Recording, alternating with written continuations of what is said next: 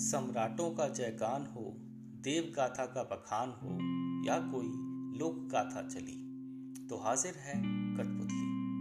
नुक्कड़ का नाटक हो, राक्षस, प्राणी या चातक हो, या कोई हास्य कथानक हो तो हाजिर है कठपुतली।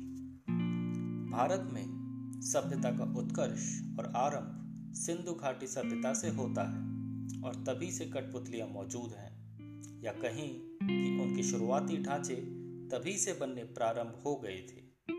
समय के साथ आगे बढ़ते हुए कठपुतलियों का उल्लेख वेद व्यास की महाभारत, पाणिनि की अष्टाध्यायी और सबसे अव्वल भरत मुनि की नाट्य शास्त्र में भी मिलता है।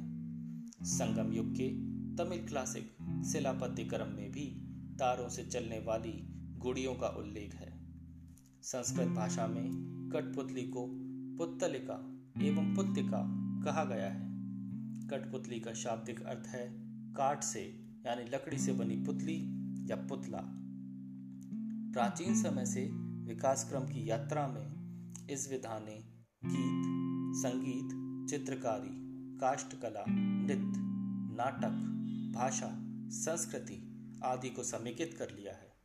क्षेत्रीयता के अनुसार पृथक रूप धारण कर खुद को विस्तार दिया है। आज के समय में कठपुतली कला चार पृथक श्रेणी में देखी जा सकती है।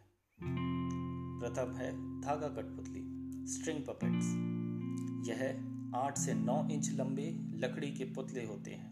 इन्हें रंगने के लिए ऑयल पेंट का उपयोग किया जाता है। इनके इसके उपरांत इन्हें सुंदर रंगीन कपड़े पहनाए जाते हैं और आभूषणों से भी अलंकृत किया जाता है। कठपुतली के विभिन्न अंगों को धागे से जोड़ा जाता है। राजस्थान में कठपुतली के पैर नहीं होते। उड़ीसा में इन्हें कुंधेई कहा जाता है। इनमें उड़ीसा के ओडिसी नृत्य की झलक देखने को मिलती है। कर्नाटक में इन्हें गोम्बेयट कहा जाता है। इनके माध्यम से यक्षगण शैली दिखाई जाती है। जिसमें एक से अधिक कलाकार एक साथ कार्य करते हैं। तमिलनाडु में इन्हें बोमलट्टम कहा जाता है। यह कठपुतलियाँ भारत में सबसे विशाल होती हैं। कुछ की लंबाई साढ़े चार फीट तक होती है। और वज़न 10 किलोग्राम तक। इसके बाद है छाया कठपुतली शैडो पपेट्स यह सपाट होते हैं और चमड़े के बने होते हैं। इन्हें दोनों तरफ़ एक जैसा रंगा जाता है। इन्हें एक सफ़ेद स्क्रीन पर रखा जाता है और पीछे से पड़ रही रोशनी छाया बनाती है, जिससे कहानी रचनात्मक ढंग से सुनाई और दिखाई जाती है।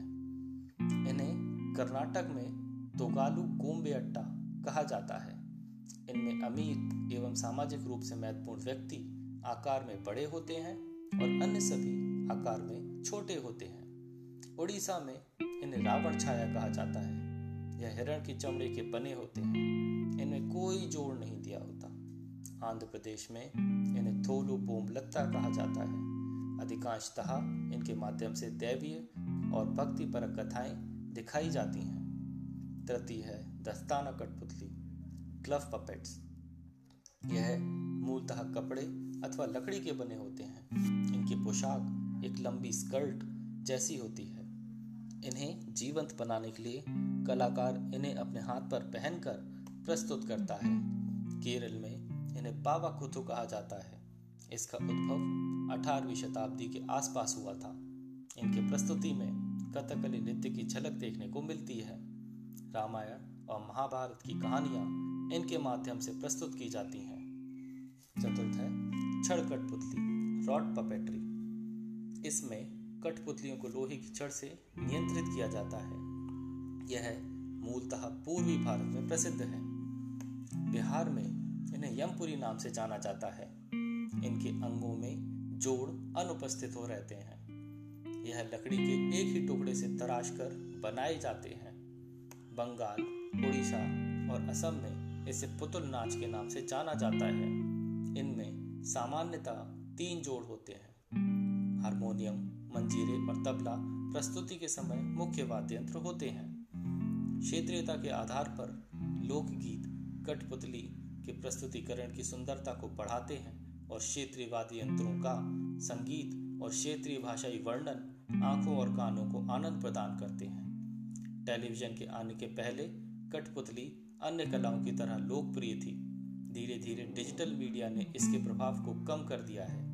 और आज का जनमानस इस कला से अनजान, एनिमेशन और सोशल मीडिया की दुनिया में खोया हुआ है। कठपुतली कलाकारों को सरकार से समर्थन भी नाकाफी ही है। भोपाल के कलाकार दिलीप मासूम और लक्ष्मण भारती इस कला को सहेजे हुए हैं। सरकार द्वारा पुतुल समारोह जैसे कार्यक्रम इन्हें बढ़ावा देने का कार्य करते हैं। कठपुतली न केवल हमारे देश की संस्कृति को दर्शाता है, अथवा बाहरी देशों से भी लोगों के भी आकर्षण का केंद्र है। इसलिए हमें अपनी विरासत की तरह इसे सहेजने की ज़रूरत है।